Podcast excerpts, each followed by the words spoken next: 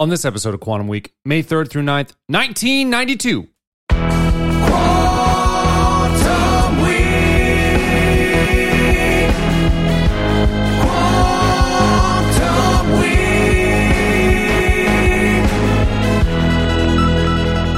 Welcome to Quantum Week. I'm Matt. I'm Chris. Quantum Week is a show in which Chris and I leap into a random week of a random year, and we talk about uh, movies and music and headlines and our personal stories. We are in the beginning of May 1992, and we're talking Wayne's World and Bohemian Rhapsody by Queen. But before we get started, we got a good news, bad news situation. That's right. What do you want to hear first, the good news or the bad news? Let's give them the bad news first. Well, that's, that's perfect. Uh, so we're off next week, Yeah. kind of. Uh, so no free show next week, uh, just a Patreon show. So like this, you know, this week we're doing, uh, of course, we're doing Wayne's World today, and then uh, uh, tomorrow on the Patreon we're doing Basic Instinct, and then next week we're going to stay in 1992, and Yeah. we're going to uh, do My Cousin Vinny uh, Right. for the Patreon show. So uh, yeah, it's just it's We just run up against it. I'm, I'm away in New York City for like a week, and then um, we just we just been hitting vacation upon vacation. So um, if we're, finally it caught up to us.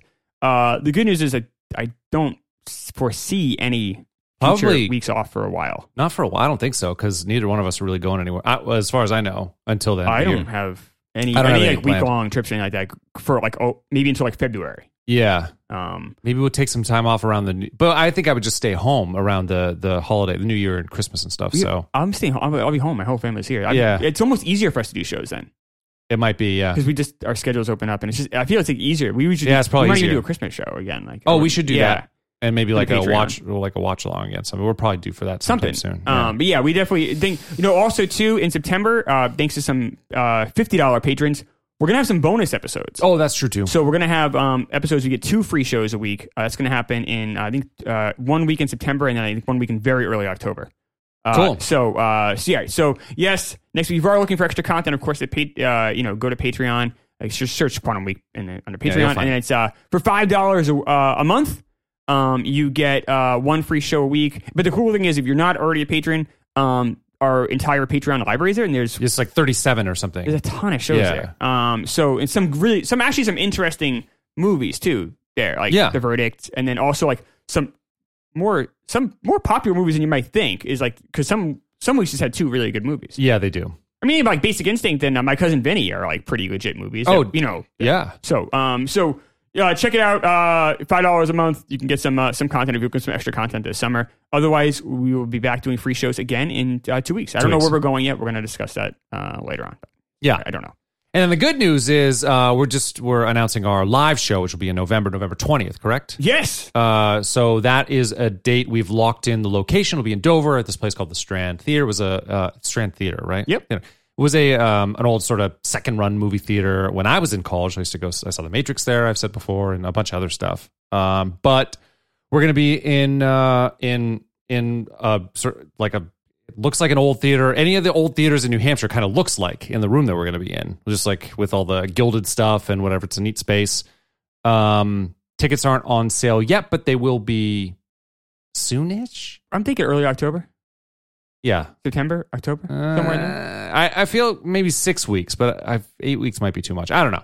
It Some- does, I, I don't know if it somewhere in matters. there. Somewhere, somewhere in the fall. I feel like sometimes if you put it out too Yeah. soon, people don't really act on it because they just know that oh, I got forever and before I need to do it. There's That's like true, no- I guess. I don't know. we'll figure it out. Mind Sometime in, we'll obviously announce it in the show. We'll have, you know, Yeah, of course. uh, we'll have, I'm sure, a big thing about. it. But yeah, we we always want to let people know if they are interested in going. Dover's really cool because um, it's really accessible. You can take a train, uh, the Down Easter. You can take right from Boston or even from Portland. It brings you literally right to the theater. Mm-hmm. You can see it. Uh, I will say that if you take the train, you might want to get the hotel, do the hotel option, make it a, make it like a weekend out of it because I don't know if you get a train back. Yeah, you might get stranded. Obviously, I'm sure most people will drive. Uh, they have a parking garage. It's like I don't know a few hundred feet from the theater. Yeah, not So um, you know, you can obviously if you're in, you know, working to drive up, just catch show and go home. You can do that very easily. There's tons of restaurants around, um, and tons of good bars. We'll go out after the show too. Yeah. Um, and uh, if anyone's any questions at all about like what what's going on in Dover, what hotel should I stay, at, anything like that, feel free to DM me. I- Like it's not far from where I live. I'd be happy to kind of walk people. You know, like, you're coming to our backyard. I'm happy to be the host. I help play Yeah. host. And Yeah, yeah, reach uh, out. so any questions at all, reach out. Uh, I'll give you some hotel recommendations, some restaurant recommendations. Uh, any questions you have about the Dover area, I'd be happy to help. But we've been tr- we wanted to do a live show last year, but just with the pandemic, it didn't it didn't work out. So here we are, and Looking forward to it. I'm That'll really be fun. excited. Yeah. So it'll be like a live show. It won't be like a movie and a show. Like we- we'll do a movie. Uh, hopefully most people have seen or Yeah. give you a chance to see it. And then we'll announce that very early on. And then, um, and then you come in. It will just just be our show, just to, Right. just so it's not confusing. Yeah. 'Cause People hear old movie theater, they might get confused. Uh, and um, yeah, good news is too. There's gonna be there'll be uh, there's a it has like some concessions. It also has a, a bar, Bar on in there. site. Yep. And you can like and you can bring drinks in, so you can drink and watch the show. And that would be important to me. Might get messy. Yeah.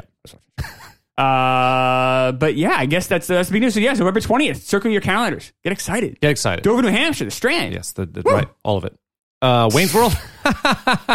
Low energy Corano today. Oh, I'll, I'll bring it. All right, I'll bring oh, it, bring wait. All right, all right. Jesus Christ. Um, Wayne's World. Wayne's I was at World. a wedding yesterday, like all day. I, I don't. I guess I didn't realize this. Uh, the wedding started at three o'clock. I was there till like eleven o'clock at night. that's this a is- long. It feels that's like a, long. Doesn't it feel like long? Why? I, well, they had the wedding, and it's my my good buddy. I won't uh, I won't dox him, but my good buddy. I've known him for like 18 years. Very excited for him and his beautiful wife, and it was a really cool ceremony. Uh, but it did seem like a long, yeah, it was like a party all night type of thing. People, I'm sure, were going way past, like long Yeah. past. But a, most of the people were still there when we left. I felt like an old guy, but but it was a long day for me. Yeah. and drinking and eating all sorts of shit You that I look don't worn normally out. eat. I'm a little more tired today. Yeah, that's fine. I've Did got you get like wrecked? no, I did. It was sort of some day drinking, some night drinking, I s- yeah, but not too. Not Yeah. I've actually I felt for poor Barbara. She felt stuffed. Like we ate so much goddamn. I way more carbohydrates than I normally eat. yeah. There was um luckily they did like a barbecue, so there was tons of awesome meat. Like they did a great job from pork Mm. You love and meat. skewer stuff, and uh, yeah, I love it. Uh, but then you know they made then the that was like all the snacks though, because then they brought out the real rear was uh, the the meal the the dinner part, which was all sorts of shit, but in, including like fucking lasagna and stuff, which was so good. It was really good. Mm. Yeah. I had like a huge thing of it and like half chicken. I ate so much. Barbara was Sounds com- great. completely stuffed um like midway through but for some reason i had the, the i just like could keep going yesterday and i had like nine pieces of cake and just all sorts of crazy stuff so you look wrecked. do i look wrecked a little bit. i was definitely i slept late today i'm never in i was in bed till like 8.30 that never happens my poor cat was meowing his face off like fucking feed me you bitch um, I'm like, come here, buddy. Let's let's hang out. No, uh, but eight thirty. I, f- I was I woke up at five thirty. I didn't go to bed till like midnight, which is late for me now Mm. woke up at some maybe like five fell back asleep never happens up down like so until about 8.30 and got up and i've been and then i've been like work kind of doing stuff all day working all day but yeah i'm a little i guess i'm a little tired i feel fine but i could tell i'm a little bit tired Well, I'm coming back from doing Kirk show uh, Yes. last week, and I will say that even despite your being so tired, yes you still would be my number one choice for producer of this show.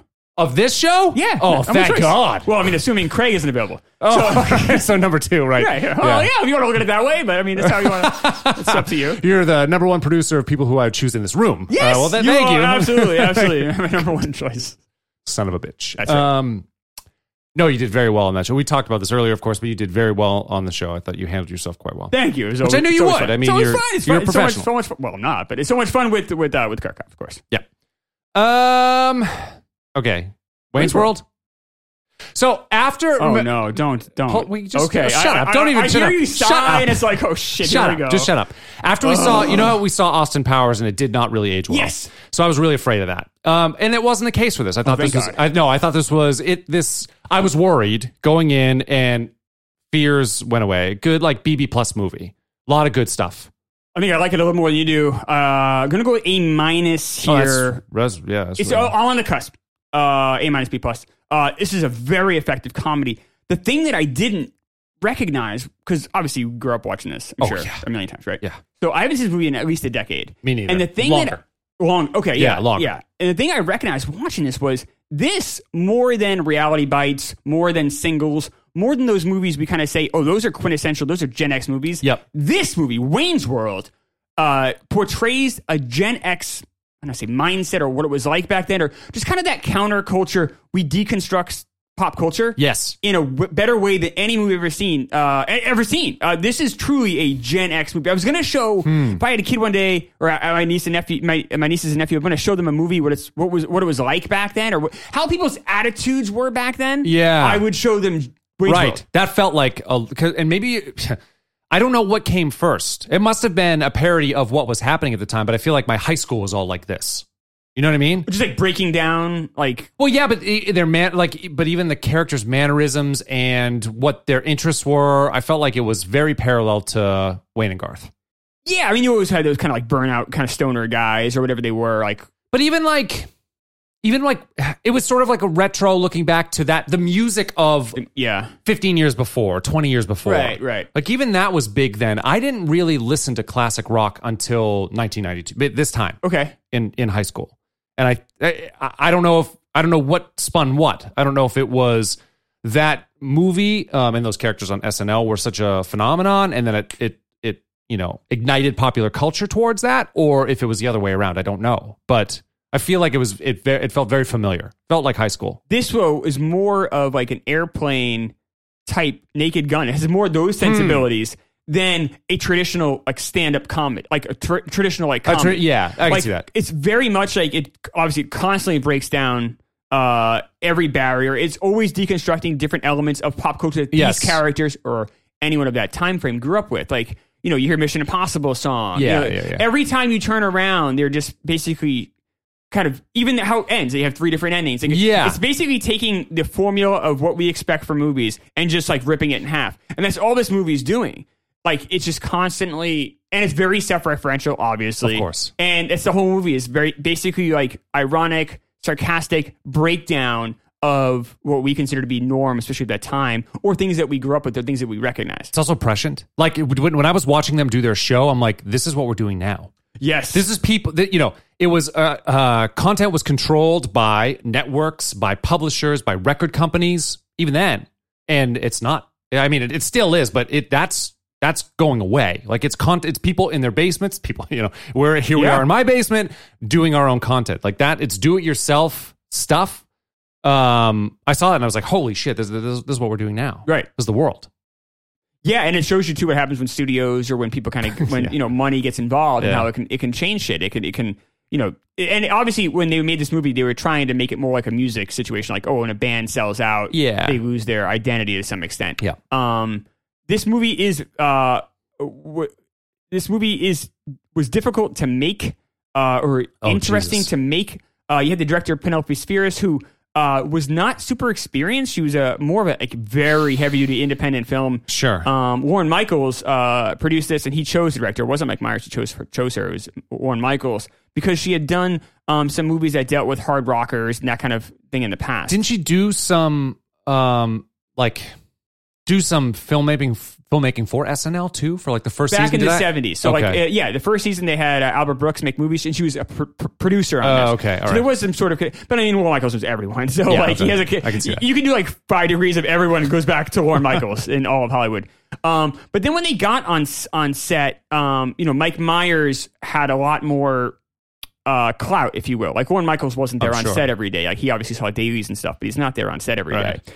Um, and he was very protective of the character and what and what this was. This was his character. Wayne is a completely Mike Myers character. Yeah. And obviously Dana Carvey, he got Dana Carvey to, to do it with him, but that was Mike Myers' thing. And uh, you know, they had been doing it for three years, almost to the day when the movie came out. Interesting. Um, so you know they had time to really perfect this, and that's why I think the characters are so strong and the movie works so well because even though there's all this kind of nonsense happening around them, like parody stuff happening around them, Yep. those characters are so natural to them by that point. They are. Yeah, you could tell that they're very comfortable in those roles, particularly Garth. I know that people give Garth uh, Dana Carvey shit for that character. I think he plays that character really well. I think it's I, amazing. I think he super commits in the Foxy Lady Yes. scene. I, I'm like, holy shit! the whole Uh, thing. the- yes, he. I think he's great in this. He's, I don't think he got too much. I know Roger Ebert did, but very Yeah, few, it was very Ebert. few It was others Ebert. gave him shit. I mean, Yeah. I think people, especially now, really respect the job he did on that. Yeah. uh, he he's he's incredible in this, and and um, you know, the thing is, like, so much stuff happens with Wayne that is so much more like plot driven or narrative driven. Yeah. that you can have Garth be the comic relief, and it's what a great like kind of ace up your sleeve to have Dana Carvey Oh my God. available doing this great character, and you can kind of pull him out whenever you need to, and he can he can deliver a joke or or make the scene just ridiculous or silly. Um, But you're right with with uh, sorry with Myers and and and um, and Spheris. They fought. They did. So they didn't fight initially. They Actually, got along really well at first because what happened was Fierce is like, listen, uh, we can do a few different takes of the same scene because Myers and uh, and Carvey want to improvise more and Yeah. do stuff like that more. Yeah. So even though you know the, the Turners wrote the script kind of with Mike, but they still wanted to kind of play with some stuff and do some different things and have some. They wanted the movie to be weirder, and Penelope Spheres was okay with that. Yeah. So they started doing like basically like they would do three or four takes in every scene, but this movie shoot was only 26 days. So the joke around set was Jesus. uh, if you can improvise, if you can do what, this funny bit you're going to do in 26 seconds or less, we can throw it in the movie. If Yeah. not, we got to keep, we got to move on to the next next thing we're, we're That's taping here, super guys. fast. super fast. Um, so she felt, but it's funny because like Spheris felt like this budget was by far the biggest budget she ever dealt with. Oh, I'm sure. I didn't see what the budget was, but um, yeah, it was like, uh, it was it in the? Oh, was. I only pull it up. yeah, sure. It's a good question. Um, it was ridiculously low. It was twenty million dollars. Yeah, But to her, it might have been two hundred million. Like she just wasn't, Right, she's wasn't never- used to this. right, Uh, but uh, so um, then, as it's going on, Myers is starting to see more and more of the dailies, which is uh, if you don't know, it's like basically like kind of the work they did, and you're not really seeing too much editing going on, but it's kind of seeing how things are shot. And then he's starting to see that the, sh- her and the studio have the same vision, which is a much more straightforward comedy, kind of less of the weird, Mm. if you will. Um, actually, it's really honestly more like the movie we get. This the movie that we we saw is more the Spheres version. yeah. So Myers, like, I want it to be we- like even have less, like more and more non sequiturs, things like that. And um, the studio kept siding with Spheris, and by the end of production, they really didn't get along. And when when Myers finally saw the Spheris cut, he was enraged, and he Huh. basically uh, he in fact by that point then wielded so much clout that he blackballed her from uh, directing Wayne's World. I 2. know that he right. She did not get that because of him. I also know they fought because of Bohemian Rhapsody. She did the video, Right. Uh, some of the video work for Bohemian Rhapsody, which is splicing parts of Wayne World over uh, the original um, music video from Mm-hmm. Bohemian, Bohemian Rhapsody, and he was like appalled by that. it is appalling. Yeah, it I, is. I, I know it won the video, but like if I was Mike Myers, I would have been absolutely enraged. Now, I don't Yeah. know if he blamed Spheres for that. I think I actually blamed the studio. I thought he blamed her. and He did blame her, but I Yeah. don't know if I would have. Hmm, interesting. I mean, someone would have made that video. Like it's going to she- happen. He right? wanted that song in the in the film too. Right. They wanted like Guns N' Roses They or want- something, right. and he fought hard for Bohemian Rhapsody. Right. Uh, um, uh, was it Freddie Mercury had just died like a couple months ago? Or actually, maybe he, he didn't saw know it. at the time. He did so see they it. He did see sent it. it. They sent it to him. The film had not been completed. That's right. They sent him the the cut, and they're like, "Hey, is it possible that we could use this?" Yeah. And he thought the headbanging Freddie Mercury, such a brilliant businessman as well as musician. Uh, we're getting him obviously in a second, but sure. uh, you know, so so talented, but so smart. He's like, "No, this is really clever. This is really interesting. To- Yes. I totally check this off. Like, Yes. like it's a no brainer." But then at the same token, uh, Mike Myers like completely bails on the headbanging portion of it. Did you, did you watch him do it? Yeah. I mean, I know they talk. I read about it and Yeah. they talked. They talked about it. He did not commit at all in No. the car. He's barely moving his head. What a fucking asshole for he that cl- scene. He claimed, quote, his neck, or I don't want to quote, maybe he claimed, paraphrase, that his neck couldn't move that way. I mean, it's it's a headbang, Really dude. make any sense. But uh, he was very, by that point, I think in the shoot, he was just really.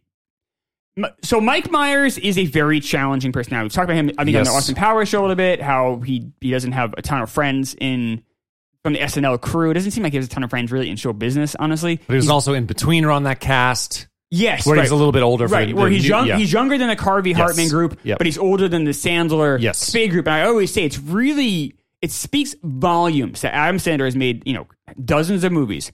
Is the most uses n- his All of friends, his friends, yes. in everything. He's Yeah. the most generous guy with that, especially if he knows someone hasn't. Not that Mike Myers needs money, but if someone hasn't worked in a while, he'll throw them. At, Yeah. you know, you know, I know at one point Rachel Drapps I think might have been going through a rough time, and I know like he bailed her out, and then also she got bailed out by bridesmaids. Mm. Not that she was a rough time, but just wanted to be on in a major film. Sure. Um, I know like he constantly keeps throwing like Tim Meadows, like anyone who, I guess Adam Sandler's like the nicest guy ever, and then he is also like super charitable with trying to help out his Yeah, friends. I mean, even David Spade, like his time has passed, but he's in all like he's in a bunch of uh, Rob Sandler Schneider movies. has Rob pissed Schneider off too. a lot of people with his political stuff. Yes, Sandler still uses him. Doesn't Yes, give a fuck. He right. just he's super loyal, He's- super kind. yeah.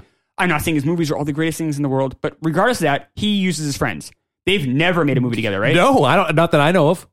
Like I don't. I can't think of any. Yeah, like that says a lot. Yeah. and um, so I think a big reason why because Sandler is Team Carvey, even though they weren't on this, they weren't on the same cast very long Did together. they fight? Myers and Carvey fought. oh yeah, Fuck. so after this comes out, um, uh, I'm sorry, it was after, no, it was during Wayne's World 2, they were fighting on set. And then the final nail in the coffin, well, though the coffin gets reopened eventually, but the final nail in the coffin, at least for that point, uh, in the 90s, was uh, Carvey always said that um, the villain in a movie should have a Lauren Michaels voice. Okay. Okay. So then Myers rips that off and has the villain Austin Powers, Dr. Evil. Oh, yeah. Is basically Lauren, Lorne Michaels. Michaels, yeah. Oh. And it was completely Carvey's idea. And Carvey's just like, you never even asked me, like, you just stole my idea. You never, like, just run it by me. At least, like, Yeah. But because they had fought in Wayne's World 2, they didn't really have a relationship, but they weren't could talk. And until like 2012, I think, they were like not on speaking Uh. terms. They patched things up. And they did like they did an SNL bit like where they basically reprised their characters. I think I think it was, was in the My- 40th, or it's not the 40th. What, what was the think it wa- anniversary? I think it also was the 40th as well, but also was the um. They also did like a show together. Like they had. I, see. think it was Carvey was hosting that time, but so they had a they, they op- did a live open with the Wayne's Yep. World. Yep. They did it, but like, and I think even just they just did a Super Bowl commercial this past year, right? Oh, I don't know. So um, they you know they've reprised it a few times, but um, they didn't talk, and and it still it still seems like icy between them. yeah. Like, eh, I think there was a lot. So when Myers did that, you know, everyone loves Dana Carvey. Dana Carvey was he, really seems like, he seems like a great guy. I and don't know. Carvey did Myers a huge favor. So Myers is a younger guy, younger cast member. Yes. and he's like, "Hey, I know you're like the he was the I mean, he was the biggest name on that cast. I know it doesn't. I know Phil Hartman, but Dana Carvey's impressions of Church Lady. Yep. Uh, uh, President Bush. Yep. Like it, did- you know, when Myers like first year, Dana Carvey was like gold. Yeah. You know, like he was like a really MVP of that season. He's like, hey, I know. I really, I have this idea at Wayne's World. I know it might not get on air, but if you come on and play this part, we have a good chance Right. and Carvey did it. He helped a young kid out. And what happened was the very first time it was on, it was the, it was a Leslie Nielsen hosted episode. It's the last sketch in that like at night. You know how SNL was kind of throws the garbage at the end of the show. Yes, yes, It was yeah. the very. I remember watching it live, like the very last one. I remember thinking this show, this gets amazing, and it got a lot of buzz. Yeah. and then eventually, obviously. You know, then eventually got to the point where it was like a lot. Every other episode was live Wayne's open World, was yeah. Wayne's World, Right. But the very first, but it only even got that last spot because it had Dana Carvey in it. Yeah. So like, if it wasn't for Dave Carvey, like, there's a good chance Wayne's World like might not exist, or would have been a different formation, or would have been something totally different. And like, Dana Carvey always felt like Myers never really gave him like any respect. And then like when they're doing Wayne's World too, Carvey's like, I have some ideas, and Myers is just like, I'm the big star. And that sucks. If you're Yeah. like, if you were helped out by, I would never forget that. That sucks. Yeah. He would not, I mean, what would his career be if, if Wayne's I World mean, didn't go he's on? Still, I mean, he's still. I mean, he's look. He's a talented guy. He is. I think we. I think sometimes we. I don't know if we overvalue Mike Myers a little bit as a society because, like, he obviously iconic roles, Austin Powers, And- yeah, uh, yeah, this, Wayne's- yeah. you know, like, and uh, you know, he's done, he's done, uh, you know, I can't say cat and hat is, I don't say, it's, it's- No, no. but like, and uh, obviously, voice is Shrek, sure. but like, at some point though, like his, I know he kind of stopped working too, but like, he's not, there's not a lot. No. his film library is very small. It really is. You know, obviously, he had a small part in Glorious Bastards. I don't really count that as much. so I married an axe murderer. Right, which that happened when he was still a normal guy. Uh, He's still in SNL, I believe, when Yeah. he did that. Um, so like, yeah, there's some things where he But was there's not that much. No. I mean, but the Shre- how many Shrek movies were there? Like four? like, like I, don't, I don't even count those. no, I know. But it's still, I guess, yeah, because I you mean, don't even the- see your the, face. The paychecks count. I Yeah, know. but but they don't even see your face. It's hard to even know. remember it's. hi- I mean, you remember it's him, but it's but Right. you don't necessarily associate that when's the last character time we with saw him his do face. like a live? You know, obviously we've seen him do some live act. I don't mean it like that, but I know he had he had like a bit part in Bohemian Rhapsody. He does have a film coming up. That's right. He's in the new. um I don't know. Is it, is it the P.T. Anderson movie coming out, or is it? I don't know. Yeah, he's got he's got a role coming out like this year. So I'm, I'm actually really curious to see that. He's like a Tarantino resurgence character or something.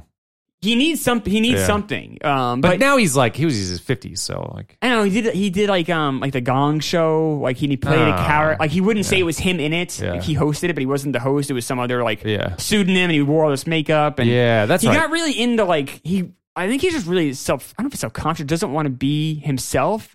It's a really weird thing, and he's a really and he's also just like we talked about with Chevy Chase. Yep. He's Mike Myers is kind of an asshole. Yeah. Now he's not like a drunk, rude person like Chevy Chase, but he's a power hungry guy yeah, and he's really challenging to deal with. Like when it comes to if you just pop in, do it like a scene with him, great. But if you have any sort of like partnership with him doing it does not yeah, work. It doing never projects with works him. out.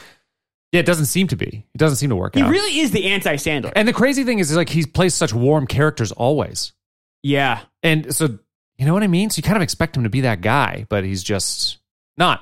No. And uh, right, and, like Wayne. Wayne is right. Wayne Wayne is so warm. Yeah, And- or Austin Powers is too. Yeah, and Yeah. Wayne especially doesn't really. It's so funny. Wayne is so anti Mike Myers. Wayne doesn't care about um, Power, money, powers. Yeah, and it corporations, seems anything. like like Mike Myers seems to care a lot about that. I mean, or, or you know, obviously he- he also chose not to do certain films, but then he, you know, he took time off, I guess, for, to do whatever he wants, which I, I totally respect and understand and Yeah. great. But then he'll also just do things that, like he'll do like nine Shreks or like a bunch of Austin Powers. It's like, oh, all right, like what is Uh, yeah. a Cat in the Hat? Like Yeah. what you know? Eh. Yeah. He's an interesting guy. He's one. I wish someone would. I, I wish there was like a real. I, no one's written that like behind. Like I'd love to see like a that biography of him. It'll probably happen at some point. I mean, he was he was a. I Like mean, he was important in the culture. like an oral history where people weren't afraid to speak out about him. I Yeah. would love to see something like that. I think there is still some like trepidation, like oh, I don't want to piss this guy off. So there is some, you know, but uh, he he's a he's one of the most difficult, challenging SNL stars ever. Yeah, And you know, you you don't really see it here, but then you you watch the deterioration with Spheris, you obviously the Carby stuff, and it's like, oh, all right. yeah. Um, but I, but in his defense, I also would have been really aghast. About the Bohemian Rhapsody Yeah. thing. Yeah, absolutely. Yeah, it's it's not good. It's like it's like oh, it's like you see you know Freddie Mercury singing his heart out. You have some really amazing shots of them, and then you have like it cuts to like Mike Myers in a bra, you know, doing Wayne. yeah, It's like what are we doing? And he's like and he's like "Th- excellent. And Yes. It's like what what are we doing? Wow. So weird. he, his uh, quote was, "It's like pissing on a Picasso." I agree entirely. Yeah, yeah. It seemed that He's way. not wrong. he's not wrong at all. Um, He's a smart guy. One thing I will say that about him. He's brilliant. he seems like a smart guy. He's really smart yeah, and like maybe too smart. that could be it. Yeah. Um, other stuff. Uh, I love that Tia Carrera sang all that stuff. Yeah. She's got a great voice. She's super pretty. yes. Like she just jumps off the screen. Yes. And it's too bad she I mean, I know I think I seem to remember, I could be wrong, that, that, that she tried like music career after that and it didn't go anywhere, yeah, I think so. which is too bad. She's not she's not a good actress either. I mean, No, not why- no, but she ju- but she's like she really does pop in this movie. Yeah. though. Yeah. And actually, I don't think she's bad. I don't think she's a she's a bad actress. She's okay. No, she's fine, especially is. with him when they have their their moments. Yeah, she's okay. It's all right. It's fine. I think she's good. I also really like Stacy's character too. Oh well. Um. Oh my God. Oh, what's her name? Um, it's uh, Uh, she's in the practice. Oh, Laura from Boyle. Laura from Boyle, Uh, yeah. she- well, she's a legitly like she's a legit like talented actress. Yeah. like she's actually like, really good. She's in the practice. She's been in a few other things, a few like independent films in the '90s. Um, she, I, I don't, I don't love the how the character's written, and I just think she's like almost like too. Oh my god, I love her line that when he's like, "I broke, we broke up a, a month ago or two months ago," and she says, "That doesn't mean we can't go out." right, that's fine. I love that. but then he buys her. Then she like she's obsessed with him, but doesn't know what Yes. he likes though. She buys him a gun rack. He, is, she's she's she's crazy. I, I know, but if she's obsessed with him, she should have bought something that he lo- like. That doesn't make sense. love her. I love when she hits the car. I, I, just love. very her. funny, and I think, she, but I almost think she's like too pretty for the role. She's super pretty. That's the other thing. I was like, "Oh my god, this this chick's hot." Like, what Laura- are you doing? Yeah, like Laura from Boyle is like beautiful. Yeah, and she's he, beautiful. was still like dressing her down. She's like, Yes. she dated Jack Nicholson for a while in the nineties. Um, oh yeah, yeah, like she's re- she's really She's pretty. really pretty. Um, the one of the best things about this movie is Rob Lowe. oh, he's great It's too. his first time doing a comedy. Obviously, by now, especially if you're younger, you maybe only know him from comedies, Parks and Rec, and uh, and things like that. well, Even- West Wing. I mean, he was West Wing He's he great. in- wasn't in it very long, but obviously was Uh, very three good. seasons, I think. It was a three, yeah. No, well, I mean, it's Oh, not yeah, yeah. super long, but Right. yeah, no, he, but He he's was great in it. He's yeah. really good, but from a comedic perspective, though, you see it in Parks and Rec. You can Yeah. see how funny this guy can He be. is funny. But when he's in Wayne's World, people really only knew him from like San Elmo's Fire and more, you know, dramas from the eighties. the Brat Pack stuff. Yeah. right. Um, and probably know his drug history. Had he had some problems then? You know, when in his early youth, got cleaned up and had a good career afterwards. yeah, and he's a really he's an interesting, fun, smart guy. Yes, but very to smart. have him do a comedy at the time, people were like, "Wait, Rob Lowe's in this?" And then he's hysterical. He is. He's perfect. He's great. He embraces being a villain. It's really funny. That's the thing. Every there, is there anybody bad? I mean, I like even Ed O'Neill in here as the crazy. Hysterical. This is so funny. So funny. It's like this diner, you know, owner murderer. Murderer. I mean, Yes, whatever. he's evil, Like, yes. it's strange. He's so good. Uh, no, I mean everyone. The, it, the movie's casted brilliantly. yeah. Um, every even like you know they're you know the the goofy guys in their crew like those stoner metal guys they're all perfect like everyone's everyone's really good in this I love the story. They go in, they pick, you know, they stop Bohemian Rhapsody, they pull over to the side of the road, they get the, the drunk Yeah. guy with his mullet, bring him in the car, and he's like almost puking. But then he, of course, he starts to get into it at the end of Bohemian Rhapsody, hit, you know, feigning, but hitting the high note, Right. Uh, the the Taylor note, uh, the drummer for for Queen. It's just so good. That scene's so great. and it pays off at the end uh, in the middle of the movie they go and visit the you know he's the auto mechanic he's like I had a really great and he, he didn't have any recollection that he was at this club with them they're like we know we were there with you he's like yeah yeah but here's what happened It- it- that stuff is great like so it, a lot of the jokes do pay off later on or a lot of the non sequiturs are um are just incredibly fun Oh And- Jesus Christ! The non sequitur of uh, Rob Lowe and Dana Car- uh, Dana Carvey. He's building this robot hand, and he's like, Garth, you know, Garth, we, we haven't really gotten a chance to talk. And he's like, okay. Yeah. He's like, we fear change. We fear It's- it hits change. you with a hammer. It's just so random out, out of nowhere. so That's- funny. and that's like, all right, so some of the stuff that doesn't pay off again at all in the movie, it's just just weird and bizarre. And the other things like, you know, you see they have one quick thing with the old guy at the diner, like, oh, you Yes. you run the carnival, and Right, and you- right, later but on. Then at the, at- you know, just like in Scooby Doo, the most random person's the bad guy. So stuff like that is really funny, and it, it's I love I do love how it just constantly breaks down those walls and those barriers of kind of what you expect to see in a movie. And the, you know, this is exactly why a lot of the other SNL movies don't work. Like the rest of the like you know, we saw Blues Brothers, which eh, isn't great, but some of them are just outright bad. Like Coneheads Yeah. is a bad movie. It is a terrible movie. yeah, there's like the, you know, Stuart Smalley Saves the World is like a terrible like movie. Like There's no way I would have ever seen. I, c- I couldn't. it's I c- I yeah, um, like these movies. A lot of these movies are just absolutely horrible. Uh, Molly Shannon had one too. Um, the she- Superstar. I didn't superstar. see that. Oh, I saw. It's not good. Not good. like the problem is I think they try to keep it like yes the character is fine but you need to have more so what SNL what uh, Wayne's World did was like oh we're gonna have it basically be like a a, a deconstruction of pop culture Yep. uh, and deconstruction of movies in general and that works with these characters kind of anchoring it but you can't just like no one wants to watch like 95 minutes of like you know Stuart Smalley just or walking fucking around Molly Shannon touching her pits and smelling it. Like we're not. We like don't that's need to not do that. enough. There's a No. reason it's a five minute sketch. Yes. So you need to have more, and and this is just s- crafted so well that it it allows for more, and it ha- Yeah, and yeah, and the yeah. more never gets tired. I wasn't the whole time. I'm like I en- I was enjoying this ride Yeah. because the the deconstruction was done so well. This is a really well made movie. I mean, is it at, is it a work of art? No. No, but it's uh it, it is a abs- it's a good comedy and it's, It's- I think it's a great fun. comedy. That's my thing, really it's a great fun. comedy. So if it's a great comedy, I can't give it a B. But I, to my, I guess it's it's it's one of the most quotable movies So yeah, certainly ever for uh, Yeah. maybe Right. that speaks to our generation and maybe i'm also looking at this from a nostalgic point of view because i saw this when i was uh, 12 Yeah. right so like this is like an ideal movie for a 12 year old Right. so i'm probably have bl- i have gen x blinders on with this and plus it speaks to my generation It does. this is ba- it's a movie for gen It, x it is. so if i'm 22 am i going to enjoy wayne's world as much as i you know i, I oh I- I- no, no no, way because the stuff his mannerism chance. stuff will annoy the fuck out of you probably. i don't because know it'll- i i, I well, if you're it- 22, you're gonna be like, these are my parents who do these things, and they're maybe Not, they're not I'm cool. curious if you are younger, you know, you know, 25 or younger, and you do what you, you have seen Wayne's World, or even if you're 30 or younger, you've seen Wayne's World. Like, what do you think about? it? Is it funny to you? Is it not? Is it like hysterically funny, or is it like mildly? I'm curious. I found it interesting that they this was the first SNL skit turn movie since Blues Brothers.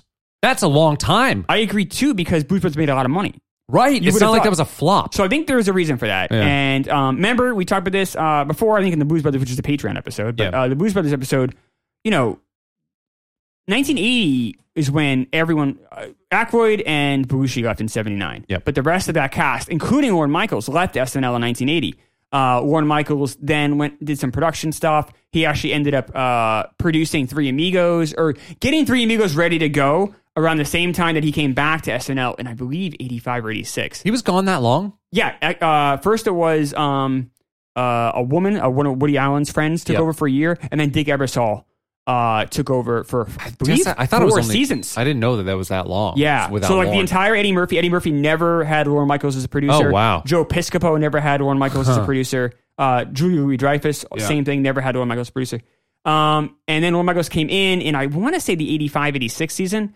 Uh, I know uh, Three Amigos didn't come out until like 86, 87, but he was working on getting that movie kind of getting made. Yeah. You know, producers' uh, job takes place a lot before the movie starts, you know, because they're trying to get funding or trying Right. to get stuff done. So um, he he was like looking to go into that route, and then uh, Ebersol had that last season with Martin Short, yeah, um, and and those guys. I remember they kind of brought in that like that those older guys. That one season, he had Billy Crystal, yes, and uh, that was going to be like kind of the swan song of SNL. And then Warren, uh, the ratings were good enough where NBC kept it, but then Ebersol was out the door, and then Michaels came back.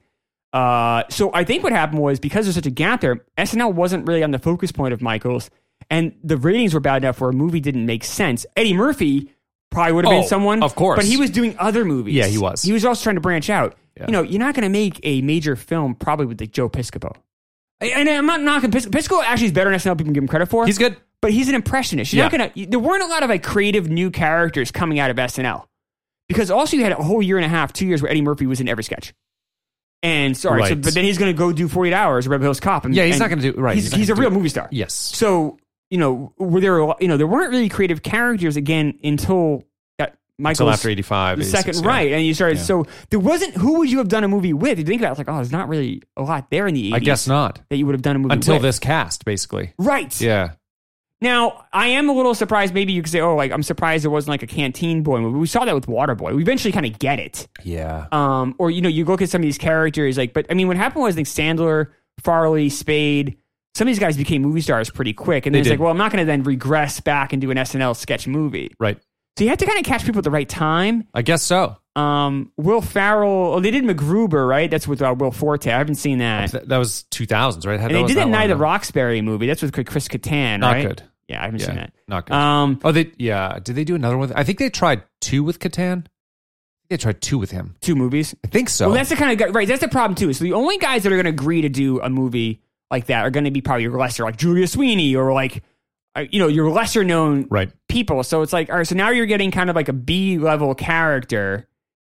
I, I know if there's a while they were, gonna- they were trying to do a Sprockets movie with Mike Myers, it just never worked. And then something that happens too is like, all right, like it just kind of.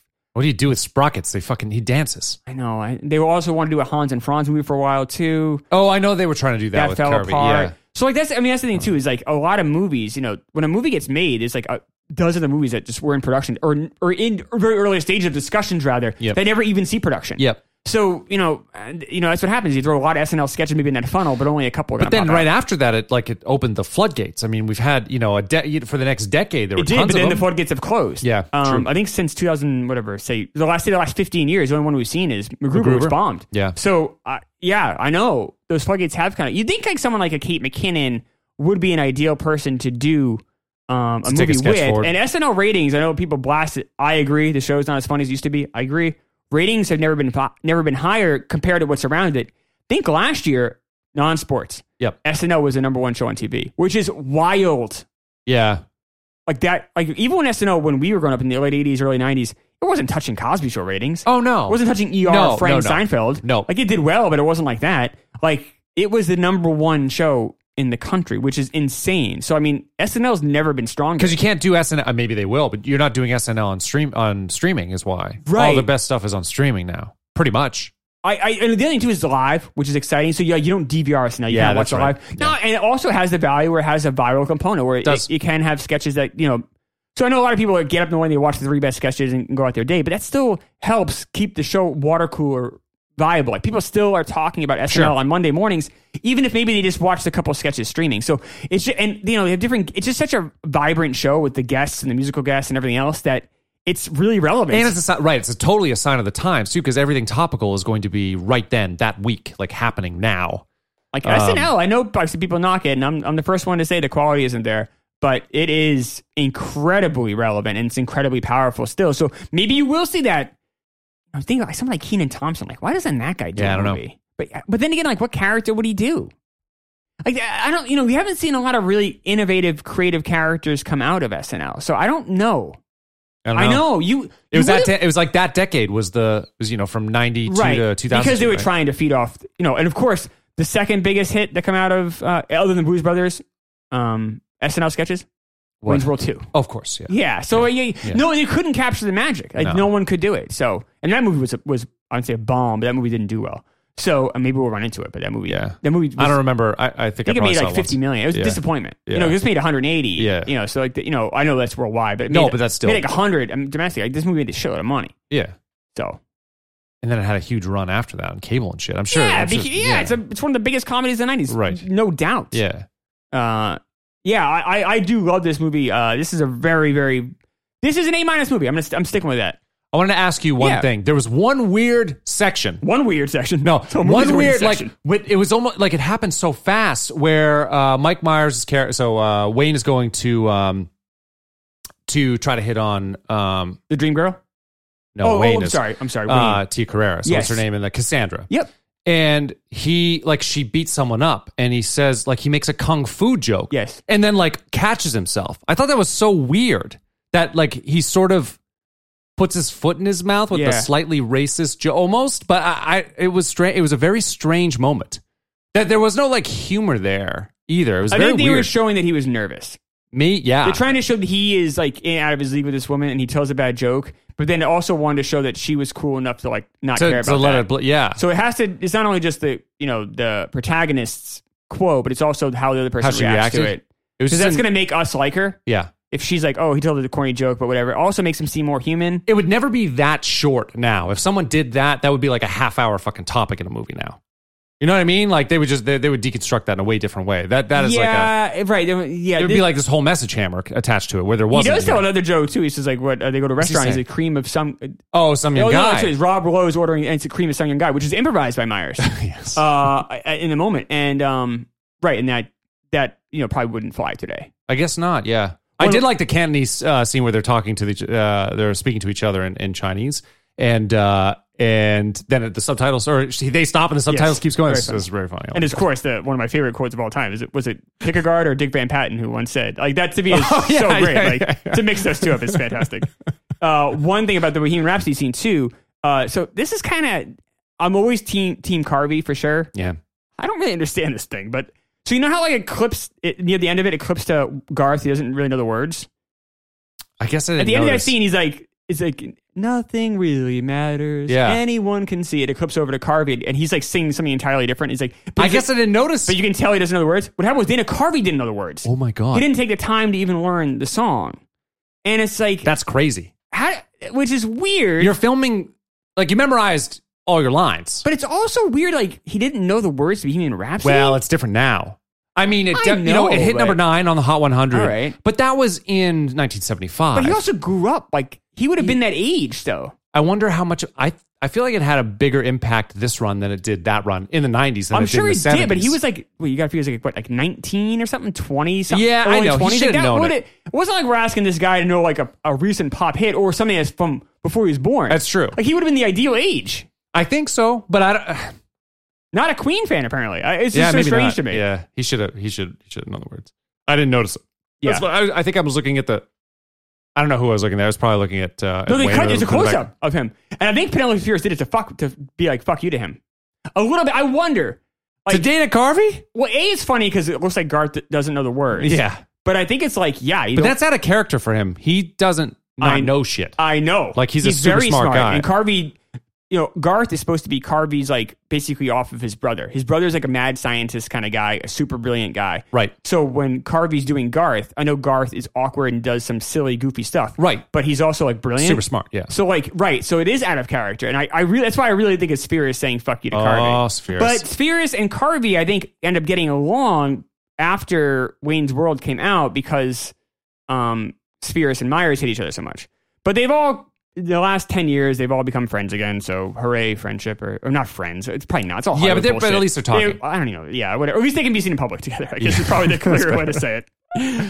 Time moves on, and you you know you rekindle. Yeah, I mean, That'll it's happen not- to us too. We'll have a terrible split I at the end hope of so. the show, and then you know, ten years later, our wives will get us back together, and we'll, Yeah, I'll be- we'll I'll be- do a I'll be- reunion. I'll move on. Move on. Craig will be producing the show. me, and- me and Ted Sellers talking movies. Sound a lot worse than it does right now, and uh, there you go, The show will be a lot funnier. bastard. That's right. You're such a Craig guy now. I don't get this. Pumping Greg Craig's tires. yeah, it's true. I guess. Yeah, I I, know. guess. Oh, I, we had a good lunch in uh, Madawaska. oh, was it? Yeah. No, he's a nice guy. I really like Craig. He's I a can tell. really nice guy. No, I do. he's- yeah, and like- super like, nice guy. That's the thing. Just like how can like Craig? Uh, Craig does a very good show. If you're uh, Yeah, yeah, yeah. Uh, which is a fun uh, fun show that he, he also does. Blind Mike Blind Mike Project. show, right? Um, Very good with Blind Mike.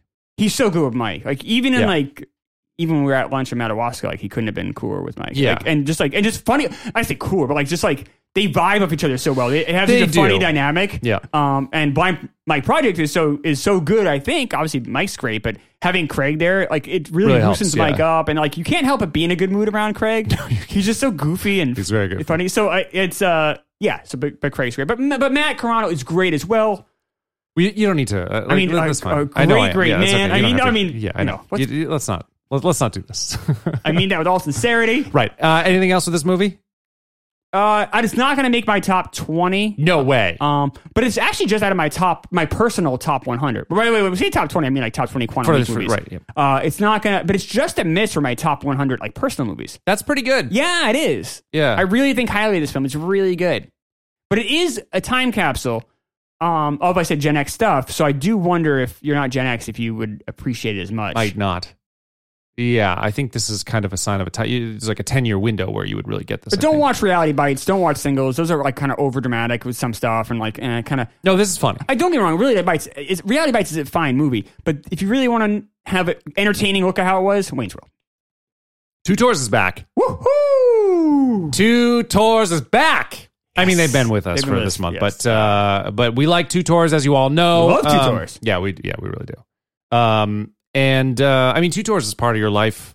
You It know, is. I love the gummies. almost like a maybe I don't know if it's a daily basis, but it's very often that I two was in tours is part Port- of your life. I was in Portland. Uh, we got a place in South Portland uh, last weekend, um, and um, Oh, Fancy. Oh, it was on the water. I Like know, we, I know, I it's know. not in the city. Old it's right, Port, Old right, on the, Port, right, on yeah. the, right, right on the right, right near the beach. So um, we we uh, I was there, and I, I definitely I definitely had had some gummies. Um, Did you and- share with the the in No, laws? I, oh, I had them. I had just enough for me, so I had. yeah, yeah. Um, I but- wouldn't share either. Fuck, but, uh, fuck yeah, everybody else. I mean, yeah, that's- get your own. Yeah. Yeah, um, but I, Tutors.com. I do yeah. enjoy them. Forward QW. Promo code QW. Right. ten percent off. To free shipping. Free shipping. Yeah, That's we it. know that. But Uh, but yeah, no, don't share. Get your own. Um, yeah. I mean, if you want to let someone try one, then that's fine. Barbara wants to try one actually, and she's like, "Can you just get Chris a stick? Can you have just Chris leave me?" I'm like, "No, we'll just we'll just order them. It's fine. We'll just order them. Chris has got a Yes. stash. I don't. I, I I know what'll happen if I try to get in the way. You know, You're between not the getting 'em. man and the and the. I, would, I uh, and wouldn't even the- share and them the with my gummy. family. I'm not going to share them with you. Yeah, guys. exactly. Yeah, that's what you I'm know, saying. I'm- Oh, Barbara's really nice though. Barbara's, Barbara's very nice. Does great art too. great art yes but uh so i need to order some too so they can Yes, get on that. I know, And, I and if know. you're listening, get on that. I mean, you can't. I mean, it gets delivered to your house. It's easier than that.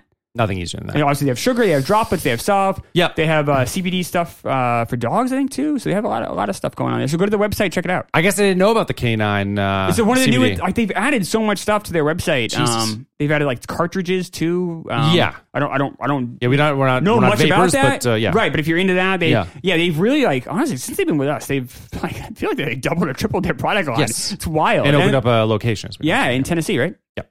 I mean, there you go. Two tours. dot com code word qw get 10% off free shipping do it now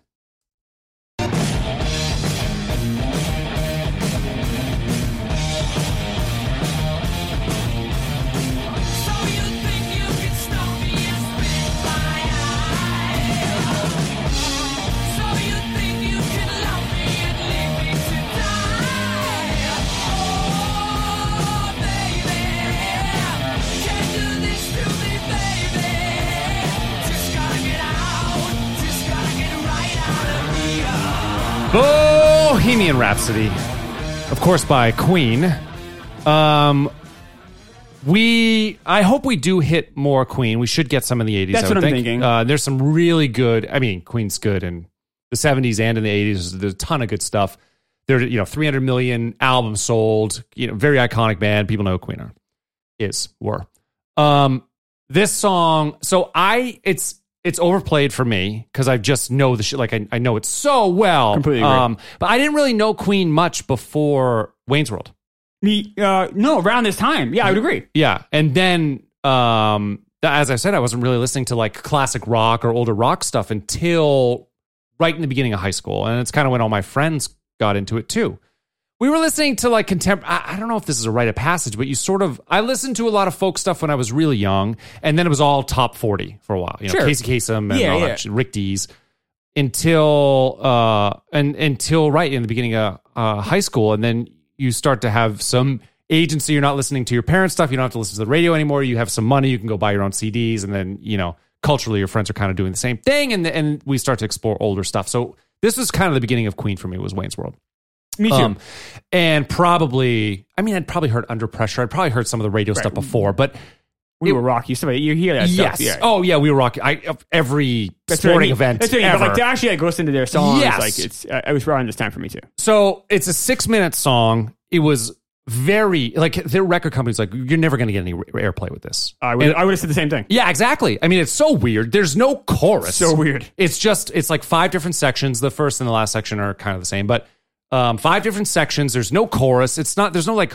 hook. It's just this this like symphonic piece is in in different styles, as you know. Like you got the the operatic stuff, a little vaude, vaudevillian kind of. You got the the rock, which is what we just played. A crazy, amazing guitar solo, and uh, just it just it's cr- I it's one of those things that you just how did this get played? And it And did. Freddie Mercury anchors the whole thing. He does. Oh yeah. Yeah, yeah, yeah. He does. Um, we'll talk about some of the technical stuff, the technical achievements in a moment, but I just it's just one of those and it ended up being their most um, played, most successful song ever. It's sold, sold 10, 12 million copies, um, nominated for Grammy, all that stuff. And and having it only hit 9 on the Hot 100 the first go around. And it hit number 2 this go around this week. Um, and here we are again. Yeah, I mean, this song is like Matt said. I probably heard it too much. Like, so I listened to the album actually on my way down to dr- Yeah. go to uh, Night of the from- Opera is the is the album. Right now, the opera this, this in 1975 it came out, and I listened to that from my drive from Portland to uh, Kirk Studio uh, that morning. And um, it- the album is, is uh, like any album, it's a lot of misses. Uh, but you know, it's not. But Bohemian Rhapsody is a great song. Love the song. It really amazing is. song. Uh, but my favorite song on this album is um, uh, "You're My Best Friend." Oh, it's a beautiful song. That's a great one. and it's a lot of it too is because I've also heard it less. Like I think if I had never heard these songs before, you got that one.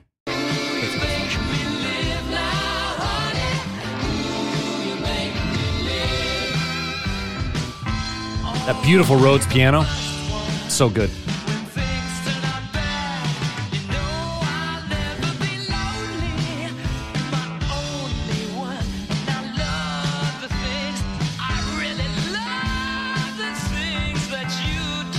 Sick. I could hear that all day. Yeah, it's a beautiful song. Um, that is um, uh, uh, like I don't know. I, I really, really, really love that song. Me too. Um, so I like that one more than this, but I, it's not really fair to Bohemian Rhapsody because I just have also heard Bohemian Rhapsody more. So just everywhere after this movie came, after Wayne's World came out, it was everywhere. Yeah. You saw it on MTV all over the place. Like it was just played because you could play it on pop. It was uh, obviously you know Hot 100, Played anywhere. Top It's so 40, weird. rock, classic rock. It was on every single station, just not the country station, but like Right. a huge crossover. And it works on all of them too. So it was just everywhere. I mean, I knew all the, you know, I, I know all the words. I didn't have to listen to it really this time. I listened to, you know, I once. listened to it a lot just because I just really wanted to hopefully hear something new. Like, and so I watched both videos. Yeah, yeah. And I, I just wanted to see something new, but honestly, it didn't. I didn't really hear anything new. To be honest with you, I kind of probably wasted my time. yeah. Um, uh, but I will say this though, like, so this song's great. It's not going to be my favorite song. I'm stick. I'm sticking with Aha, Take on Me still. Oh, and uh, but if I had, if it had been 1992. And I had never really heard this song before. Yeah. I might have a different answer, but Yeah. I can only go by what I feel. Now, if "You're My Best Friend" was the song we did this week, that would probably usurp. That would be number one You think instead so? of "Take on Me." Really? I, it's close. It would be, it would be really, I'd be, have to really think about it. Where this is still a top five song that we've covered for me, for sure, I, I, I would think. Um, Bohemian Rhapsody is such an amazing song. I just, it's just, but it's overplayed, but It's I will just, say, yeah, we've just heard it so many times. I mean, Queen for me is one of my 10 favorite bands. Yeah. Um, they're, I I think their stuff kind of after 80, uh, 84, it gets, uh, it gets a little rough. I was listening to some of the older stuff today, Yeah. the newer, whatever, newer Queen today. Yep. It's like, uh, kind of, because I'm like, oh, I hope we run into these guys again. But obviously, something like Under Pressure, we, we would. We it's should, yep. 83, I think. So you do have some stuff you will. Are you not uh, another one bites the dust fan? Because I love that song. I've just heard it. s- It's too so much. good. I know. It's like, I know. You know but- where it fits in the same place as uh, as Kiss as uh, um, um, Prince's Kiss. It's kind of like that same. It's a super simple, um, groove driven song that, and then just amazing vocals on top of it. I love that song so much. We'll- Like- we probably like- hit that one. like Fat Bottom Girls or Bicycle Race, like Yeah. those songs are more fun for me. I They like are those fun. a lot more. Yeah. Um, than like another one by I'm just I just kind of I mean you gotta remember I've been to like a thousand sporting events. Like I just, I'm just like Yeah, I I'm just get checked that. out I with some of get this it, stuff, I and it's get it. not their fault. And We Will Rock You is actually a, that is an amazing to do it like that where it's just boom boom god and his vocals pretty much the entire time until you hit a guitar solo is completely innovative but we've just it's, heard it it's many times. amazing. Well, so that- I mean, innovative. we heard it so much because it's so innovative. but I, fi- I, I would be very happy if we never hear that song again. It's not their fault. No, it's not their just fault. Yeah. But like Killer Queen is such a great song. It is. Crazy Uh, little someone- thing called Love is good. someone to love Someone love, Love it's, that it's song. unbelievable. Like Yeah. I, I could hear that, you know, a hundred more times. And, you know, there, there's a lot of you know, and then you know, I've been I researching this song this episode. It's like you know what, I need to go back and and listen to more Me too. more of their stuff. It's been a while. because it's been a while for me too. I know they had their resurgence, obviously, with the movie Bohemian Rhapsody that came out uh, a few years ago. A I couple refuse years to ago, see it won't see it I haven't seen it. Can't do it. I haven't seen it. I'm a little bit. I, I really should see it. Um, I'd love to cover it for the show. It'd be an interesting episode. yeah I'd be okay with yeah that, that I mean, would it'd be fine to do interesting. it. We could I'd have a rather lot- do it be a that lot to way discuss about it. yeah Um, you know, maybe negatively, but there'd be a lot to discuss about it. But Yeah. uh, I just, uh, I, I'd rather spend my time, I guess, with you know, you- listening to Queen's music, maybe some of the stuff I haven't heard. Yeah. Uh, there's a great song. I think it's called "It's Late," um, but uh, in uh, Observe and Report. Yeah. Um, Observe and Report has an unbelievable soundtrack, but I want to say it's it's called "It's Late" or something like that by Queen. I, I should go check it out. Um, and that, that's very so. Every once in a while you hear kind of like these B sides or, or Yeah. songs you're not used to hearing. You're like, oh shit, these guys are fucking brilliant. Oh, they're brilliant. Just because it didn't hit the radio doesn't mean that you know it's not worth checking. But I wish I wish I could have said the same about this album. It's just for me, it's not true. I like it actually. I I hadn't listened to it in a long, long time, and there's there's a few on here I really like. Um, but I've said this before. Freddie Mercury is probably top five uh, in my top five favorite singers ever. I think he's he. I mean, he has he just has a, a s- a s- the situation where it's a it's a lovely character voice with incredible technique. I mean, he has a huge range. Um, So they said I read it. I read it just in Wikipedia about Freddie Mercury. I don't really understand these things. Yeah. They say he has a four octave voice. he might I know we kind of talked about it a little bit with Mariah Carey, thing, but like, what is that? Mm. Can you explain that to? Well, yeah. So you know, um, uh, you see a, a piano keyboard, right? And there's uh, you have white key, black key, white key, black key. Well, the distance between a C and a C is uh, is is an octave. Okay. And so it'd be four of those. It's it's pretty big. Four octaves is big. Like I think, I think I s- comfortably sing three octaves, and then I could probably push, you know, in either direction a little bit. Um, So is saying that Freddie Mercury has a four octave It's voice good. Does that mean a lot or not really? You, you kind I of don't like you thi- kind of like made a face like yeah, ah, because I just don't. I don't. Um, some there are. I think we talked about this before. I think where the record, the guy with the record, has something like eight octaves Yeah, or yeah, something. yeah. But it, it just gets it just gets kind of spoofy. I mean, as long if you can if you can use it in a pretty like in an in an artistic way, then that's fine. Um, and Mar- to Mariah Carey's credit, she can like she does uh, the "I'm Every Woman's" not "I'm Every" the the uh, oh what the fuck his song is it? I don't know, but she does this like scream like way way way up there. It sounds like uh it just sounds like a like almost a squeak, but it, it's done in an artistic way. If you do it that way, it's it's cool. But if it's just like a parlor trick, it doesn't really matter. The low and the prop. So hmm, the other thing is if you you can expand your range down, but the further you go down, the more muddy it sounds, and you can't really differentiate the pitches very easily down there. So then it just kind of sounds like muddy. I mean, a lot of times when you hear uh, you go to a concert and you hear Mm. Okay. bass and it's coming through this sub, Yeah. it, you you more feel it. than Yes. hear it and understand it. Okay. It's more like a like a like a you know, it's a visceral thing. It's not an audible thing. Same thing. You go low enough, and it, it just it's, you can't really discern it much. So, eh. So why is his voice so special? To, like, why is he a top five person for you? me, I, like, what is his special? Well, he's so by um when I say it's the like. uh, He's got a technical and a character voice. Like I love the the, the sound quality of his voice. Yes. um, it's just you know, that, and that's just a taste thing. But then he technical ability is he can do like wide jumps, like going from low to high, um, which is re- it's hard to do that to make jumps and to be in tune still. And like the sign of a mature singer is not only being able to do that, but then also have like artistic inflection with that too, whether bend into the note or bend, you know, from below or from above, and to have control and nice vibrato. For uh, vib- a lot of times, we- vibrato, you know, vibrato is like ah.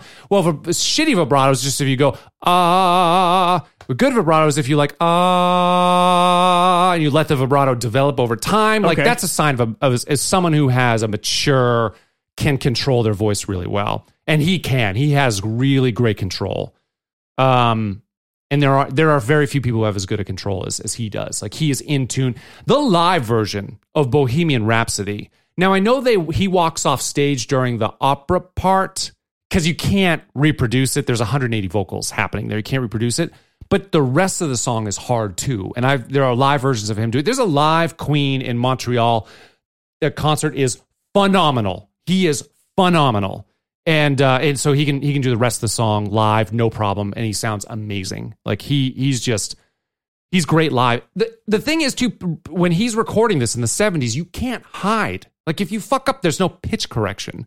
You have to do it again until you do it right. And he's not out of tune. He sounds Yeah. great.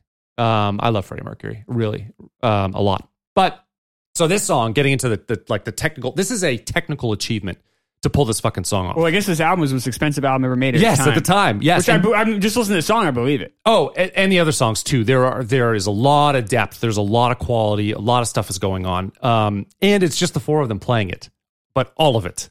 You know, whether it's a lot of keyboard stuff or you know the multiple guitars. Uh, Brian May has the best guitar tone I've ever heard in my life. I love the sound of his guitar. Me too. And he'll do he'll he'll like layer um you know guitar lines on top of himself, and then the stacked vocals. The drummer uh Taylor is it John Taylor? What's his name? Roger Taylor. Yes, yes, yes. Uh, has that high voice. The you know when you hear the scream in the Bohemian Yeah. Rhapsody, that's him. So you know he's playing drums and singing. i- If you see it live, you'll watch it live. He's singing the high harmonies and Freddie Mercury. That they can all kind of sing. Brian May can sing too. So they've got these stacked harmonies and huge guitars, and it's just it is a it is a very talented band. But um, they were broke at the time too because they were in this weird contract where Yeah. their production company. Because they already had Queen and Queen 2 by this point. This is the fourth album. right. So they even had that third one then. Yes, Right. uh, what was and- the, I can't remember what the one right before I had it before, but I can't remember. This is their fourth album, and they were broke because they were they were under contract with a production company. So someone who owned a studio, and that production company had rights to sell the album to record to record companies. it was to do the Sheer record Heart deals. Attack, which, was Sheer Heart which Attack. had some hits on it. It did. Uh, it had Killer Queen on it. Yeah, it did. And uh, they were getting paid sixty pounds a week each. Oh my God. and, and they've got like hit, hit What? fucking Yeah, they- records yeah, out. they- they- so they could they were broke. Um, uh, Roger Taylor went to the record company. He's like, can, can I have an advance? I want to buy a house. Right. Uh, can I have four thousand dollars? Like we can't. Get, we're not going to. You know that you're, that's that's not in our contract. So they had to go through this whole thing. They got a lawyer. It took them nine nine months to get out of it. Uh, they ended up having to pay hundred thousand um, pounds to the production company and give one percent of the royalties to the record company for the next like six albums. But they did get out but they had to borrow money to to pay for this motherfucker. Um, and but good thing they did because you know they had a couple hits with Bohemian Rhapsody. Um, You're my best friend. There was a third one on here too that got some. God, was it the. Um, Uh, what the hell is it? I don't know Um, what it is. fuck, It I is uh, God Save the Queen? yeah. Yeah. Oh, there was that. There's actually yeah, that got some play, but there's a there's a then there's a fourth one. I, I can't remember. But good thing they did because it you know, um, it- not just like from a financial standpoint, but also from like a technical prowess. There's this is a line of demarcation. People heard this afterward. This is like Phil Spector Wall of Sound. Like oh my god, because so and this song is a perfect reference for that. I mentioned before that the opera part has like mm, like 180 vocal tracks on here. So what that means is layer and layer and layer and layer. It's Freddie Mercury singing a line 40 times. Is Roger Taylor singing, you know, 40 times, whatever. And the problem is at this time you didn't have unlimited tracks to sing on. So I so like I the way that I record because it's digital, I basically have unlimited tracks. When you don't have unlimited tracks, they're recording to a tape. They have to mix. They only have 24 tracks to work with. That means they can do, you know, four Freddie Mercury overdubs on himself and then four and then four, maybe you got drums on one. You got to take you know those 20 if you, even if you did all 24 you got to take them all and mix them down to two tracks so a stereo recording and now you have 22 tracks free and with those then you can add 22 more mix those down Yeah. with the other two stereo so if you fuck up on that mi- there's no going back Right. like you mix that it's done um so to take 180 of those motherfucking tracks and mix it down meticulously so it still sounds as good as it sounds is a technical achievement that it, it, it nothing had been done like this before. The Phil Spector Wall of Sound stuff, it was really the first time where you're doing those mixed down overdub stuff where he would have like a horn section. Like you know that song, um, the be my, be my, be my little baby. There's like this big horn section, all sh- all sorts of sh- shit at that time, and I think he had a four track recorder, so he had to record like uh, a saxophone and a trumpet, and then mix that down, and then add another saxophone and a trumpet, and then mix that down. Like he he had to he's, he kind of started that process. You hear Spector's influence too on the album Let It Be, which he produced. Yes. Uh, because it just doesn't sound like some of those songs don't sound at all like Beatles stuff. Yes. Because you can hear, oh, that's that's Phil Spector. Yeah. In my opinion, it doesn't work with the Beatles. Um, but it's but at least you can see that you can hear that influence. Obviously, I love this, you know, the Darlene, I love stuff and, and Yeah. the other stuff he's Yeah. done. But I think with the Beatles was a bad mix. But you can really hear what he does though. Right. Yeah. Well, they took that to, you know, the next fucking level. Um, to, to have that many tracks and mix it down and still make it sound okay Right. is crazy. Now, I do, so you can hear it though. Like it's not perfect. Um, where's the, uh, let me find the, the intro. When, when he sings, is this real life? Mm-hmm. It's a bunch of Freddy's and it sounds like f- is fish. If you like, listen, listen, listen to what it sounds like. Is this the real life? Is this just It doesn't sound like this, does it? It sounds like is fish. Hold on. Is this the real life? Is this just fantasy? It's like vish or fish. It's not this. It's not like a nice this. It Hmm. sounds weird. The reason why is because there's a bunch of them. They mixed it down, and and what happens is the tape stretches, or you know, it beca- it deteriorates a little Yeah. bit, and so you get like a phase and a mash. It, it's not as crisp as it once was. So you do hear you do hear it a little bit, um, which is cool because it, it also tells you that that's what that's how they achieve Right. like a lot of this stuff. Um, so it's such a, a technical achievement. Also, just an amazing. Um, I the, Brian May's guitar is amazing. I love this solo so much.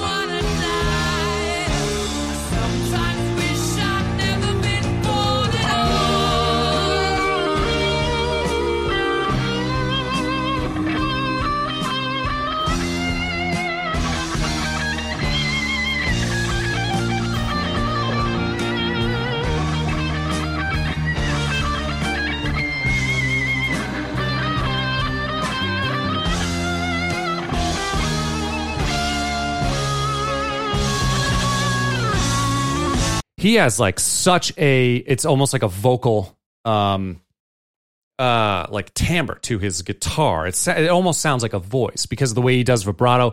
Like I, I sort of talked about before with, uh, you know, a mature vocalist will not just s- straight on with the vibrato, like, you know, hit the note and then sort of build into it.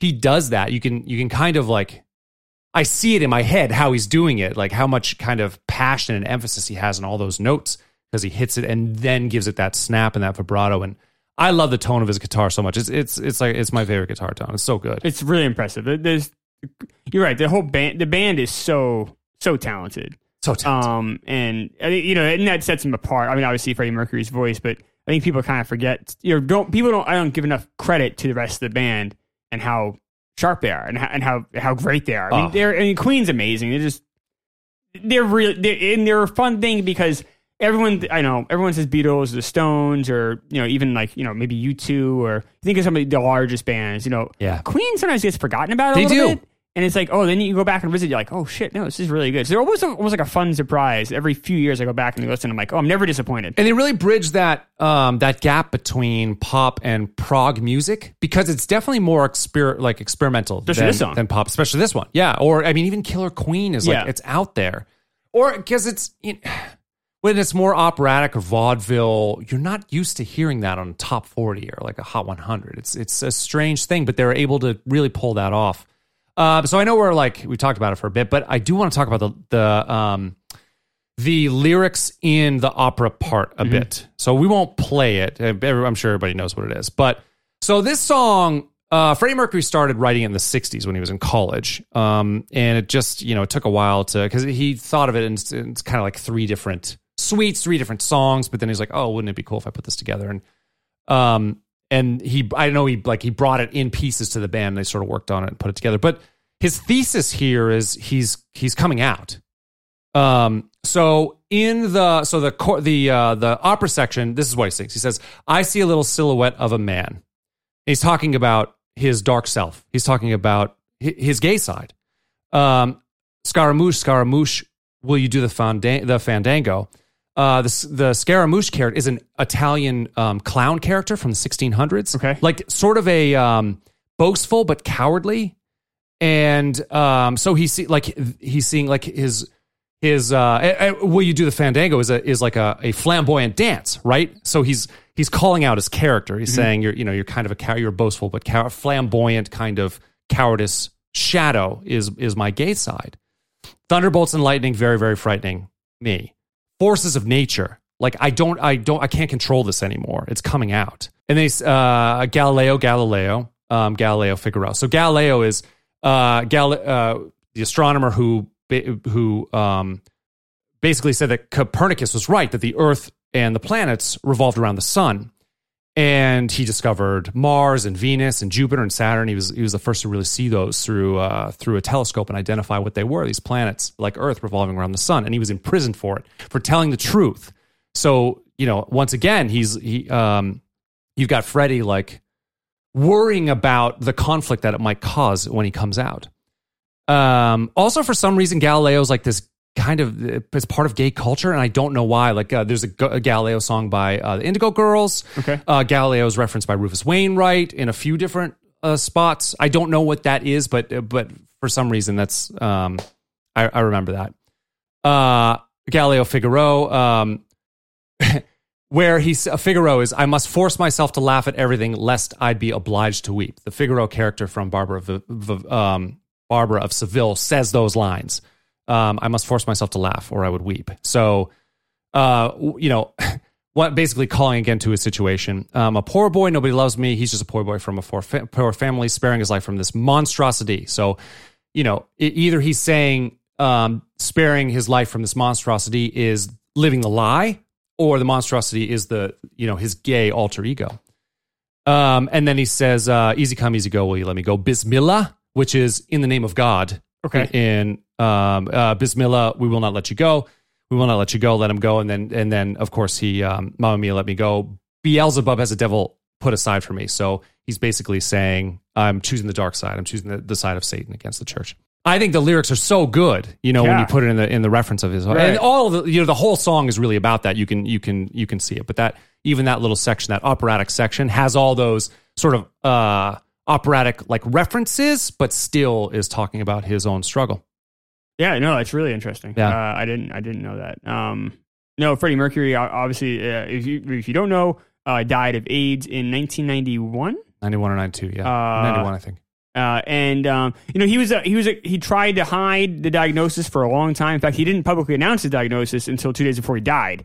Uh, that's when he finally I think he died on uh, November 24th Mm-hmm. of 91, and he uh, but he had the press release come out on November 22nd. He was still performing like his last uh, "Who Wants to Live Forever." That song is gut wrench song because that that was like his last recording when he knew he was gonna yeah, die. performing, recording, but he Yeah. uh, he didn't uh, do a concert uh, from No. 1988 on, obviously because he was sick. But Yeah. you know they were trying to, you know, and the band was trying to keep people. Everyone was trying to kind of not acknowledge what was what was going on. I mean, obviously the English tabloids were, you know, They knew. they knew, and they were just, you know, they were they they they made no bones about showing him, you know, showing pictures of him sick Yeah. or whatever. Uh, they were tri- definitely exploitive in that way. But he tried his best to kind of keep it because I think he just wanted to just perform to play his music, and, and you know, he he was even in a music video right up until the end too. It might have been Um, "Show Must Go On." Might have been I think that it same time was too. around that Maybe that's what time. it was. Yeah. So Um, yeah, but he Lot just of- wanted to make music. He just wanted to keep doing it, and um, and to his credit, he did as long as he could. Um, but yeah, really, they say that he might have even known he was sick in '82.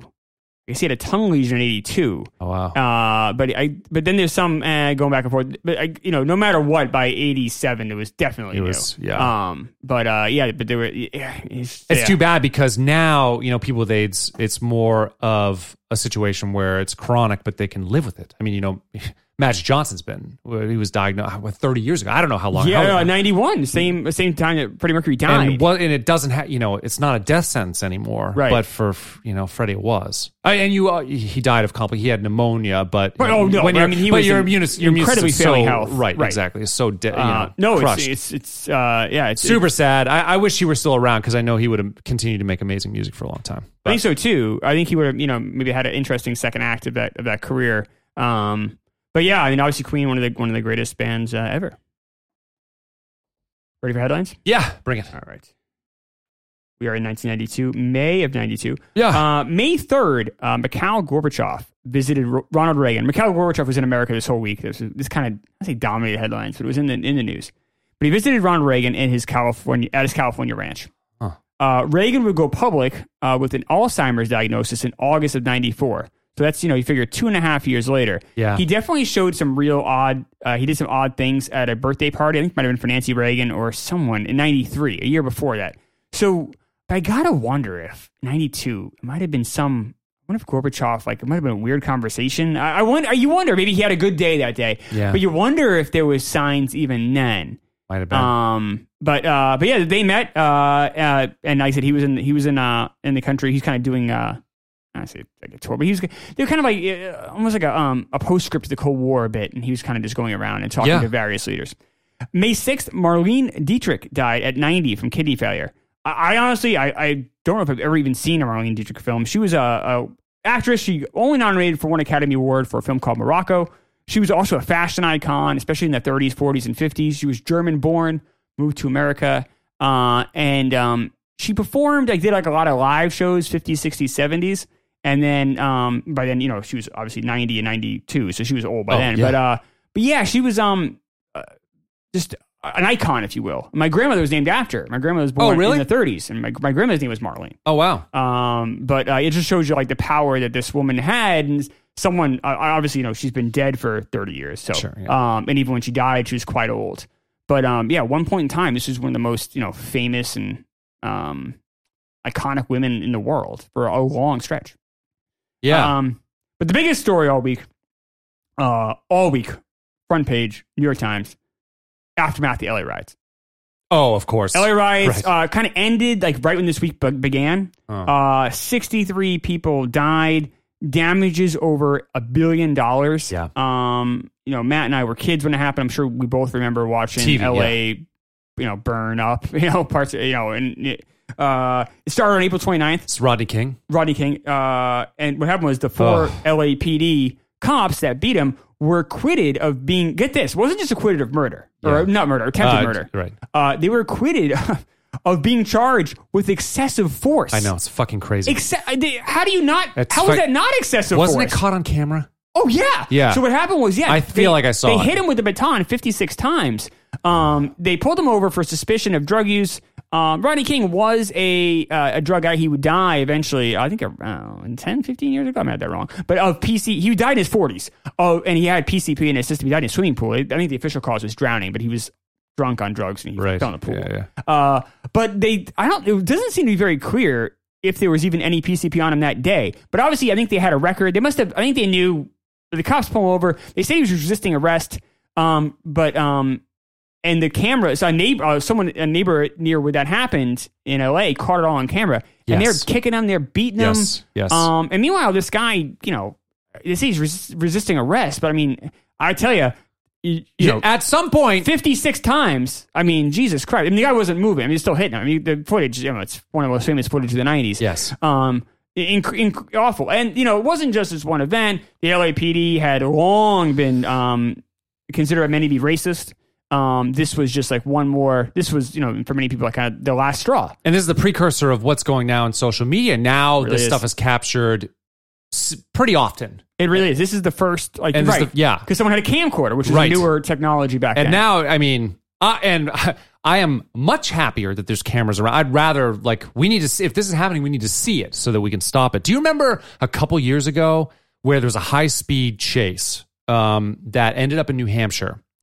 along somewhere along the southern border. I think they were coming in from Massachusetts, and and cops finally cornered this guy, pulled him out of the car, and there was helicopter footage. And these four cops just started beating the Jesus. fuck out of him. You don't remember this? No, I it was don't. all over New Hampshire. I had, Yeah. they uh, the cops were suspended, and there was there was Yeah. uh, I think some of them were charged. They, oh no, they were all charged. Excessive force. Like it was brutal. And if you're a co- like your job, e, especially okay, so if it's drugs, you're worried about someone having drugs on them, but you're not. You know, it's not in a violent situation. It's a non-violent situation. Okay, the law is that you're not supposed to have these you're a drug user or whatever. You're not supposed to have these drugs on them. Fine. This is not an escalate. If if they're resist, you're supposed to de-escalate right. de-escalate. I had in that New Hampshire um, spe- high-speed chase. I had friends who were like, "Oh well, you know, he could have killed someone. He could have," and I'm like, "They're the cops are not the the judge, the jury. Like they're they are they're supposed to serve and protect. Protect. Right. They're supposed to bring to justice. They're not supposed to fucking you know. They're not supposed to uh, unleash justice. They're not supposed. They're supposed to be um, they're supposed to be like like they're not just not as aggressive. They're supposed to de-escalate, and they didn't. They just went fucking violent after this after this guy. Did this? Could this guy have killed someone? Yes. Didn't. Was he doing something wrong? Was he on a high speed chase? Yes. Could that have had consequences? Yes, but it didn't. Uh, but either way, like your job is to take him in, and in this case with Rodney King, your job is to if your job if he's doing something, like your job is to take him in. So let's say you know uh, it doesn't. No one really knows because the video didn't start for. Yeah, you it know, didn't. It But let's just say, let's just say that let's take the cops side for now. Let's just say maybe Roddy King was was resisting arrest and maybe even being violent. All right, fine. So maybe you do hit him with the baton. You know, I, I understand that. Sure. Um, but you know, by I'm guessing by the tenth hit, he's probably down. By the thirtieth hit, what are we doing? And by the fifty sixth It's hit, like, uh, just like, what are we come doing? on, Like, yeah. I mean, and it, it's a shame too because most cops are good. most cops are good. Like there's no most humans are good. And when something like this happens, the thing in New Hampshire happens, or when these with Eric Garner in New York, Yeah. when these things happen, you know, it's going to create a real sense of uh, distrust among whether it be black communities or any community. It's like, all right, well, like how can I trust? You know, so if ninety five percent of cops are good, or would never dream of doing something like this, but the five or one percent, or even a fraction of one percent, ruin it for everyone else. It, it creates a real divide in the Yeah, that's community. what- you- you can't it's allow it. awful. Like if, you're, if I'm a cop, I'd be so angry. I would be so angry, right? If I were a cop, fuck. I would want these motherfuckers prosecuted. Like you can't do that. I would want that. That's the problem. I would want them liable for any. You don't want so. So the thing is, like you got, um, you have the state it's state funds defending them too. You like I would want them. I I would I would want these cops uh, on like the li- liability to be on on them personally if if they're I, found I mean, guilty it's for some you know, shit. imagine being an LA cop and you know, right, and you see, and now you're now you have to protect against a riot that Yeah. happens. Oh, God. because these four jackasses fucking ruined. Yeah, it. they And- they caused sixty eight deaths. I mean, Yeah, and a billion on dollars of them. damage. Like, That's- you know, it's on them. uh, And, and there were, I think, there were thousands of injuries. Yeah. Uh, and it's just, it's just, it's just mind numbing, and it, it's really frustrating. Now, You're right. We're seeing a lot. Of, you know, we're seeing it in greater numbers now between you know everyone having a phone in their camera, and then you're seeing on the other end. You know, hey, and I have no problem with this. Cops have. bo- I think cops should wear body cams too. and to protect themselves. Sure. Because you know, you let's let the record be straight. Right. Let's like, just just know. just have it out there, and I, I would I would support that in a heartbeat. I'd rather I'd rather spend my tax dollars on body cams than on more weapons for them. Absolutely. Um, and I but I you know I I understand police definitely need to also you know also to protect them. Yeah, I know they want to just get home to their family at night. I Of get course. it. But that's not what this was. This was, you know, thuggery is what it was. You need to do the least amount that it takes to subdue the person if they're violent and you need to match that violence. You have to do the least amount to subdue them to take them in, not the most. You can't just get bully on them and and just beat the shit out of them. Yeah. Uh, so that was what that, like I said. This was this was the week after the riots, but then it was just basically like you know like kind of a how do we rebuild? Yep. B you know what kind of went wrong? And obviously, I'm looking at the New York Times perspective, so they're not really in the nitty gritty. It's more from an outsider point of view. Yeah. But um, but it, you know, it was front page news every single day that week. Yeah. Um, anything else? I think that's it. All right, so we're back. Uh, no show, uh, no free show next week. Sorry about that. Um, tomorrow we're back with Basic Instinct on the Patreon. Yep. And then next week we have the Patreon My Cousin Vinny, and we don't know yet what the uh, in two weeks what our show's going to be. We'll announce that on the My Cousin Vinny Patreon. Sounds good. Later.